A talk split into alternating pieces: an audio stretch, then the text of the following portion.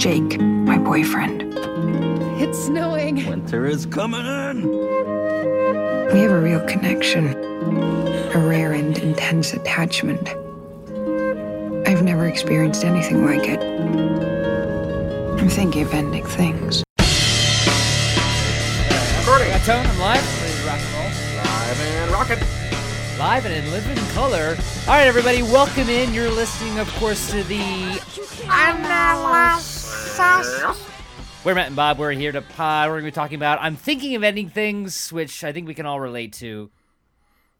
A little early on the uh, yeah the cue there, but um, either way, uh, yeah, Charlie Kaufman. We so we have a, a a somewhat major release once again, straight to streaming. Netflix is just licking their chops. Um, it's their time. This I think couldn't they, have set up better for Amazon, for Peloton, and Netflix are yeah. just destroying it, and also Tesla for some reason. Uh, yeah, I guess. Well, they're just guys. They're they're. They're titanium. They are... Nothing can stop Tesla. So, yeah. Regardless. Uh, it reminds me of... Netflix reminds me a little of how I first felt about the N F L in this landscape. Where uh-huh. it was like, okay, this happens to happen right in their off season. They get the Super Bowl in in early February, and then COVID hits. So, all the other seasons, all the other leagues are... dramatically impacted by this, and the N F L just gets to kind of sit back during their offseason and not really be impacted. And then they were able to kind of be the only sports show in town when they did the draft. And then, well, obviously now they don't have fans in the stadium, but they're still able to kind of have their season go off with the benefit of having a running head start. Yeah, you see, you saw how like the Premier League in England dealt with it, and baseball and hockey, and the, well, the playoffs with the bubble, and the and basketball is kind of different.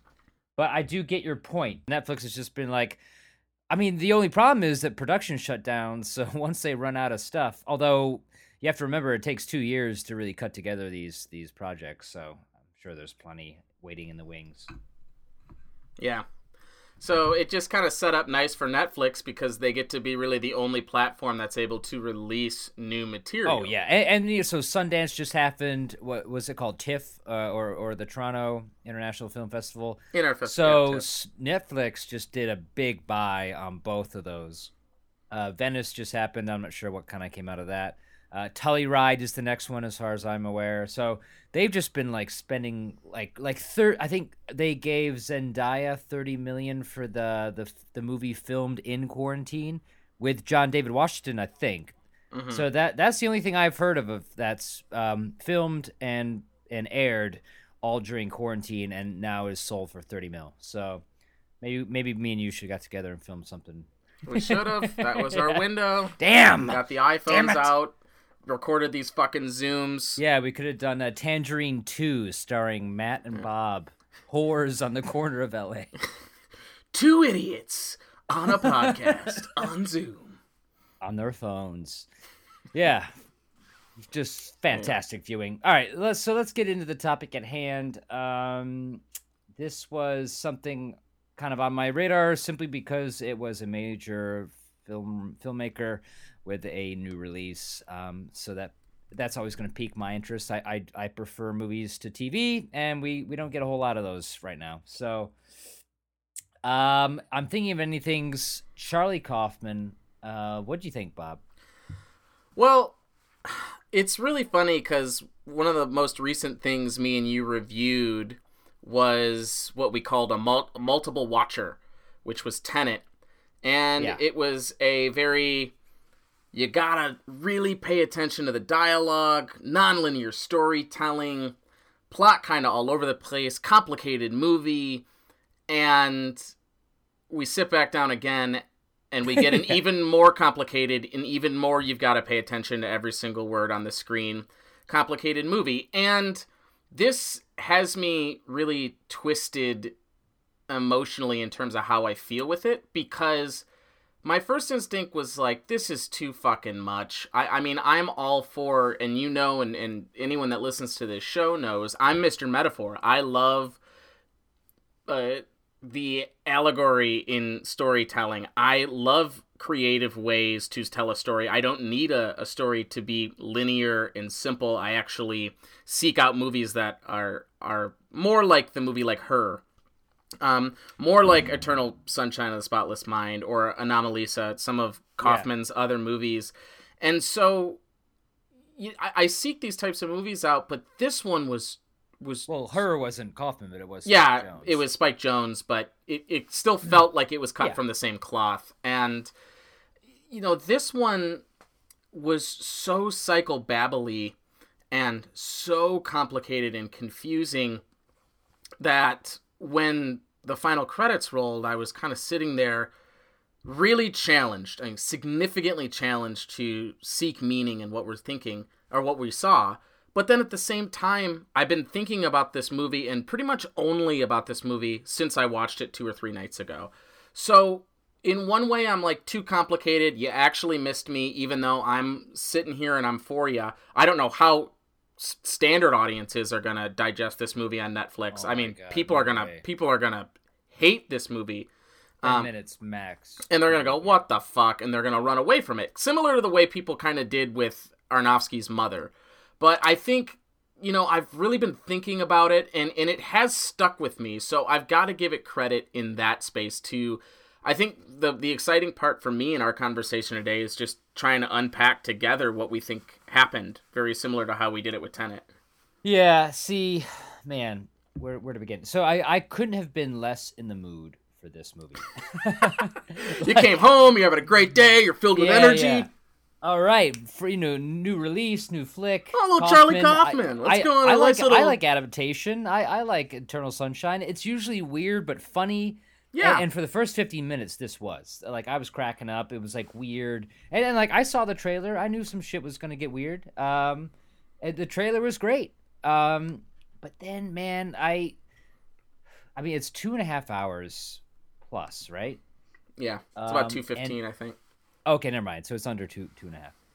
Uh, once we get to the high school, all right. So, so I guess we'll get into plot spoilers. Um, I got spoilers. More, sp- more specifically in a little bit, but like once we were at the high school, I, I, I had lost steam. I, okay. I, I had because like we're we're it's pretty deep in the movie though. Yeah, I know. I think a lot was, of people will lose steam well before that. Yeah, no, I agree. Um, but I, I wasn't trying to figure it out. I wasn't really looking for metaphors. I wasn't really like, oh, her name keeps changing and her job keeps changing and their clothes are different and they're aging for some reason. Or not um, aging or going backwards, yeah. Yeah, I and then there's this this old guy all of a sudden. Is is is, is he the, the you know, the protagonist later on in life? And we're kind of seeing the almost like a Tenet where like these two storylines are meeting in the middle where you know, they're, they're aging and he's staying the same. I I, yeah. I don't know. I Whereas with Tenet, I, I wanted to unpack it and kind of figure out how it how it all went together because it is sort of, it is a puzzle to uncover. There is actually a a plot. There There yeah. is like, this guy is a secret agent on a mission and the mission is fucking crazy and there's people coming back from the future, traveling backwards through time. Whereas this, it's just like looking at a, a A, a, an art piece. Yeah, it's not really. You're not really supposed to figure it out. It's just kind of happening. It's abstract just, art. It's exactly. It's like a Picasso. It's and, a, and then especially when like the ballet dancers take over for the actors, and that's and then we're supposed to like okay now now it's it's difficult enough to figure out what's going on, but now it's being interpreted through dance. Yeah. So like I know I, it reminds me, and this is this is so inside baseball. But we had a theater professor named Jill Taft-Kaufman that would f- infuse into her productions modern interpretive dance and these kind of abstract elements into her theater productions. And it reminded me a little of that when, when the dancers took over. But it's it, very David Lynch. It feels yeah. like uh, Mulholland Drive. Where but it's those like... are also fun. Like, I mean, it in in...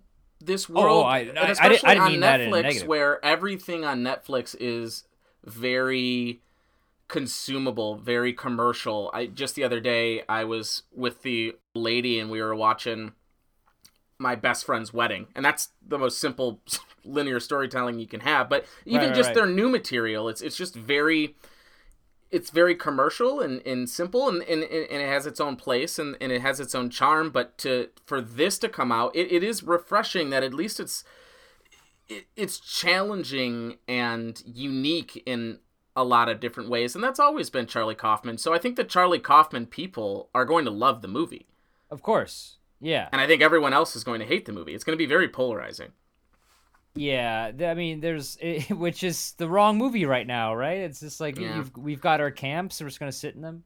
Yeah, it um, is tough with all of the gray going on here in the Midwest. The gray is starting to settle in in the fall. It's been a tough time. It's been a tough year to sit down and kind of be dragged through the mud or the snow for all intents and purposes. Uh, oh, dude, and then, like, the wildfires, I can't even leave my house. It's like unhealthy. It's like the, the most unhealthy Uh, air quality outside of, like, you know, uh, Delhi or whatever, yeah. you know, these these uh, India cities. Um, so yeah, this this was not the not great timing in terms of, like, uh, you know, I, I enjoy, you know, um, good storytelling, uh, heartfelt. So sometimes the simple stories really work. Well, you know, because I don't really need two hours of punching and kicking with people in costumes. Like I I, I you know. A- yeah. actual storytelling um, that can be provocative and, and also challenging to a degree, but with something like this, which is like, what the fuck is going on? Like, I mean, well, in it, I love an emotional purge. I'll say that. I sometimes, especially if I'm in a down mood, I like to watch a movie like that that will just basically be a lot of uh, emotional vomiting and retching, and then you you actually feel rejuvenated on the on the way back out of it, or at least that's the way I feel sometimes. And so this gave me a little bit of that, I guess. I think I think in general, Charlie Kaufman plays a lot with memory, identity. He plays a lot with uh, investigating loneliness and depression. And this really, to me, felt a little bit of a combination between Anomalisa and Eternal Sunshine. Yeah, man, that's that's really spot on. Uh, and, and whereas I loved both of those movies, uh, Eternal Sunshine more so, but th- this one I, I I couldn't really get behind. And maybe I was just not in the right headspace, and I didn't I didn't want to do the work.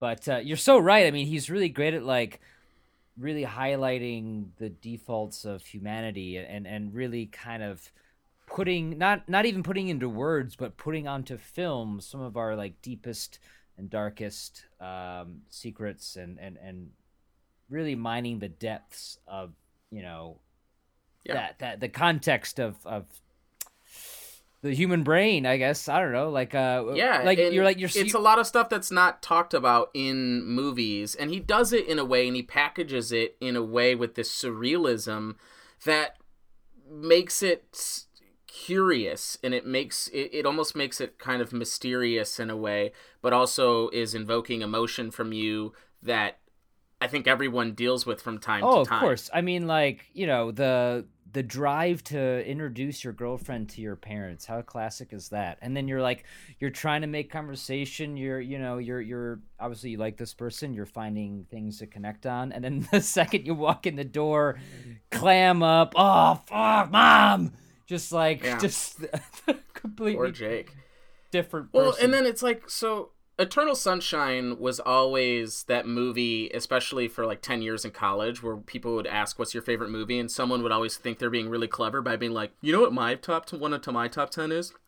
Movie you probably haven't heard about, Eternal Sunshine of the Spotless Mind. Or uh-huh. if you brought up Jim Carrey, it was always very cliche for someone to feel like they were being Truman creative and being or... like, my favorite Jim Carrey is actually Eternal Sun. And it's like, okay, we all feel the same way, homie. So you're not being creative. But... you know, Eternal Sunshine... My you know, favorite Jim again, Carrey is the number thirteen. Uh, twenty-three. Oh, yeah. But, obviously not. But right. uh, you know, Eternal Sunshine's dealing with that, you know, memories and... Uh, memory and identity are being as inseparable. And, you know, you're really kind of navigating in a, in a fun way in that movie, but also in a dramatic way. You're you're navigating through memory and how they connect to a person and, and how memories create the person. And I think that's happening a lot in, in this movie, where I believe the girlfriend, if if we want to get into spoilers. Yeah, yeah, yeah. So, so explain to me, like, like what, what, how did... So I think she's a manifestation. She's almost like an id of his or a subconscious. And I also want to give myself freedom here. I've only watched this movie once, and this is definitely a multiple watch movie to where I don't feel like I have it all figured out yet. So I'm going to do my best, and I'll probably be wrong, so please forgive me. But I think she's his subconscious. I think there's a lot of times where they kind of cross each other or commingle. Um, and, you know, whether it's she's looking at the picture and he's like, she's like, who is that? And he's like, oh, that's me as a kid, but it's clearly her as a kid. Or right. whether they, they talk about having the same experiences where it's like, I went to a small town, or I were, I went to a small rural high school, or I lived in a house very similar to this. Um, the, the slippers are this, like, you know, he gives her the slippers, and she's, she's, she's a part of his being. And I think obviously when she goes down to do the wash and she's pulling out all of the high school janitor uniforms, that's showing you that Jake, the, uh, Plemons character, is also the man in the future. Right. And I, I think everything that's made fairly clear somewhat earlier than that. I mean, if yeah. you're trying to, you know, get ahead of the the film. So this, so all of this scene happening is basically him working himself, working his subconscious through a lot of former memories. And I guess you could say the um, basement of our brain is our subconscious, right? Is that kind of... Yeah. And you, and you see that, like, the, the, the, when he's talking to her about the paintings, he, he, you actually see Jake's paintings downstairs, and that's his father's disapproval.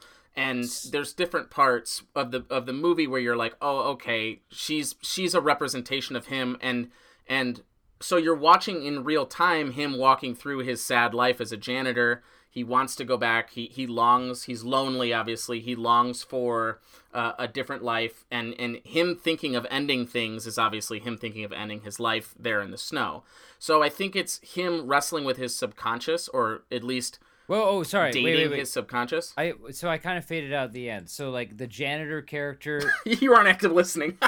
the, Go ahead. The the, uh, the janitor. No, no, not you. I'm saying the film. Uh, oh, okay. Um, the the janitor character when when he's kind of just like idling in his truck in the snow. That's the moment yeah. where he's thinking of ending things. Is that what you're saying? It's well, the whole scene, the, all of the scenes we're seeing that are interspliced with like him watching T V in the um. in the rec room, or him cleaning up the theater, watching the kids rehearse Oklahoma, like all of that stuff. The, the scene that's happening at the house is him in his mind, like right. flashing back in his memories. So the scene but at the house, the reality is, is what you're memory. seeing him, him walking through that, that school. And so the, I'm thinking of ending things is him thinking of taking his life due to despair and loneliness. Yeah, okay. And I guess I that's could... why he has that meeting with her in... He has that meeting with his subconscious, very real, in the uh, high school.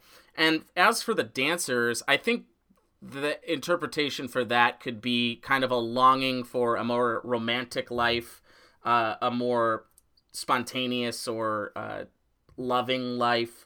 Um, I'm not sure if she's also supposed to be a manifestation of like a daughter or uh, a wife or, or people who have left him in his life. Oh, didn't you think uh, she kind of represented all of his past girlfriends, or you know, kind of girls he kept yeah. bringing to see his parents as they grew older? It that could be. I mean, it's it's honestly on on some more watches, I might be able to have more clarity in that. But I think. She she's a manifestation of some sort of lost love in his life, whether it was a wife that's died or whether a girlfriend or, or someone that he even just fantasized about. I think the dancing is just life fantasy, romantic fantasy. Yeah. Okay. I mean, that's starting to make more sense. Uh, could you, so the very last scene, we get Jesse Plemons as an old man, as opposed to the old janitor character who is a different yeah. actor. Where, what was that about? This guy comes on, he's walking nude for a minute, and then he comes up on stage. It's Jesse Plemons. He's accepting some yeah. award, and then he starts singing. I honestly, I, I was out on that. Yeah, I think it's, I think it's a, a again, Jesse Plemons is a, is a projection of him in a past life. Uh, or or in his memories, what he and what so he like I think to look at maybe or look at. Yeah, and so I think it's a it's a rec- it's it's this longing, this recognition that he's he's been meaning for meaning to do all the time, and it's this cathartic kind of daydream that he's having, but in reality, he's killing himself in the snow in that truck. Oh, I see. On that day. That's that's at least what I believe, and I could be off on it, but that's that's my take on it. It's just, it's longing, it's it's wishing and hoping, it's it's a fantasy. Yeah. And this, this movie is very fantastical. It is, yeah. So I, I, I think it just makes it more pleasurable if you can kind of accept the fact that, like, this janitor is kind of having a daydream, and everything other than himself are characters in that daydream, and he's giving each character dialogue. Um, uh, when he yeah. when he's watching Oklahoma, that affects the memories or whatever it may be. Um, I think it, armed with that, I think you could enjoy the movie more. Yeah, it's just a really long road to get there, and it's a lot of frustration because you're left in the dark for so long trying to figure out, and, and you kind of learn about a half hour in, maybe forty-five minutes in, that the this isn't uh, the scenes that you're watching in the house are not realism. They're they're very much, and you know, it's kind of like laced with a little bit of horror and a little bit of drama. Uh, yeah, I kind of felt like I was watching Get Out for a minute. It was like Melancholia was, yeah, meets Get Out. But it's bizarre, and it has definitely this this odd m- m- mood to it to where you can't look away. I actually thought for a two hour and fifteen minute runtime with this material and this heavy of psycho dialogue that it, it kept me engaged oddly, because I was like, what the? This is fucking weird. And so... It had me for, I would get, I would say, an hour and fifteen. Because yeah. it... I, I was were were you laughing? I, I thought it was really funny for a while. It was odd, yeah. Especially Toni Collette. Oh man, she's been dining out on this crazed mother character. Yeah, she's got like her she's shows. got her lane now for sure. Yeah. And then, you know, Jesse Plemons is is he at least trying to be the new Philip Seymour Hoffman? I, I mean, he's I, like I enormous guess. now. He's got the blonde hair, he's got the like grumbly voice now, he's got this quiet The, the the quiet Phil Seymour, and, and Philip Seymour used to work with. Uh, this definitely seemed like a Philip Seymour Hoffman character. Oh my god! It, in in The Master, Kaufman. Philip Seymour Hoffman passed the torch to Jesse Plemons. I, I, I feel like that. Oh shit! I forgot that he was his son. Yeah. Oh my god! Yeah, yeah. dude, they might be actually. It might be his real son. Uh, god, it's it, so funny. It's his he actor's looks just son. Like yeah, him. He he's he he's passed on, and maybe. You know, he's been reincarnated as Jimmy, Jesse. You're going to see uh, Charlie Kaufman be like, I just needed to gain a little more weight. And Jesse's like, I, I see what you're doing here. And I, I honestly, I can't, I can't, I can't be him. I'll never be as good. Yeah, that's so funny. Could you imagine him just be like, okay, now watch Philip Seymour Hoffman yeah, yeah, yeah. and just do that. Yeah, just please. do that. And that's, he's seriously just doing an impression of Philip Seymour Hoffman. It's almost like S N L at some points. I'm like, wow, this is kind of bizarre. But I'm also into Jesse Plemons, so and I loved Philip Seymour Hoffman. He, here, Did you know that? Oh, go ahead. No, I was just gonna say, uh, just to compare it again to Tenet, where it's like with with Tenet. Now that I'm armed with all like, oh, okay, so like they've been friends the whole time. I would love to go back and rewatch it and. You know, but with this, I don't really want to go back and re, re rewatch it. I mean, uh, yeah, no. You know what I mean, I th- it it was a it was a journey. It's hanging with me a little bit. It's a, definitely a mood setter going into the fall and going into gray season here in Chicago. Yeah, but yeah, I think this is the only watch that this movie will get for me. Yeah, me too. And which if is other such people a shame. Have theories, just let me know because I don't really want to go back and figure the. Oh my god, the poetry, everything has a, a very specific purpose, and I'm sure some sort of film class would love to break oh all this god, down and dissect just, it, but... You show this to a film class, everyone's going to be sliding off of their seats. Yeah, slipping and sliding, the music kicks yeah, in, everyone's... everybody's dancing. So it's funny, I actually have a book of uh, William Wordsworth poetry, uh, so when he, oh, when, he, when he mentions the ode, I actually have read that. Um, but it's just, I, oh man, it's just... It's so intellectual. It's so hard to follow along. Yeah, we're stupid. Yeah, yeah. I mean, no, honestly, we're we're guys that like this kind of stuff, and even this one missed on us. So it's for a very, very particular audience, which makes the release on Netflix even weirder. Oh god! But I mean, it, it's gonna get a lot more eyeballs than it would in the theater. But those eyeballs. I mean, wh- what is the metric? You have to have at least watched seventy-five percent of it to consider it a watch. Is that right? Like, yeah, or however. I don't they, know. Th- but... There's no way it's gonna. Oh man. The, the numbers, yeah. whatever they are, are going to be so inflated. Pe- people that just left left the room and left it running. That, like, so many people are going to be out on this. Yeah, I I just think it's done way more impactfully with Eternal Sunshine, which is one of the best movies of this century, and and then Anomalisa, which I really really liked, and that was an investigation of depression and loneliness and midlife crisis. And love that movie. A guy a guy trying to pull himself out of it and failing, and it's, like it's just that's done so creatively. It's like a very depressing Team America World Police. Each one with uh, very graphic puppet sex. Yeah. But... I forgot about the puppet sex. In, in Anomalisa, I mean, who could ever forget the I promise I will never die? Yeah. Which leads me into the uh, plug for the one-hour special. No, I'm just kidding. But, uh... Although there is, a, there is a, yeah, there is a South Park special. Uh, it's a pandemic special. It's going to be hilarious. Um, all right, man. Well, uh, that difficult first watch, but we made through it, and yeah, hopefully we'll make some more sense of it.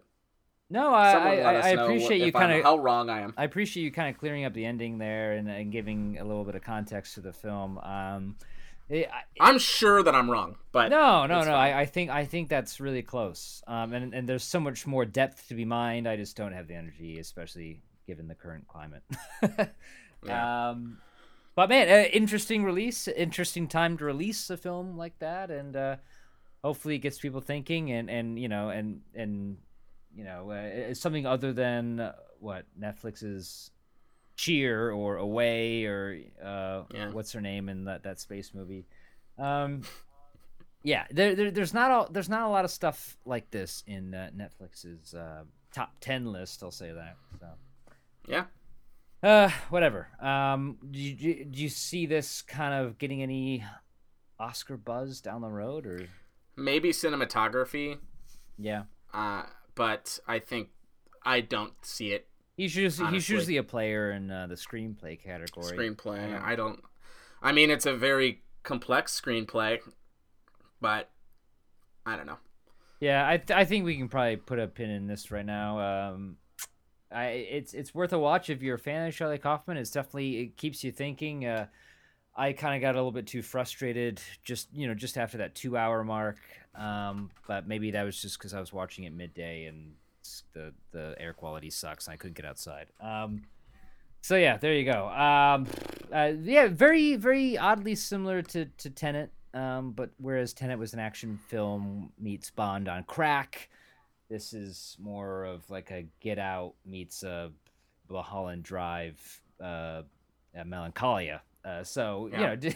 Melancholia. Yeah. yeah. Pick your poison. twenty twenty, year of the complicated movie. Yeah, exactly. There we go. Um, all right, cool, man. Well, right, yeah, bud. Good chat, chatting with, chatting with you as always, Bob. And uh, catch you next time. Yeah, wear a mask. Stay safe. Wash your hands, everybody. Thanks for listening. Bye. Bye. I was eight years old and running with a dime in my hand to the bus stop to pick up a paper for my old man that sit on his lap, that big old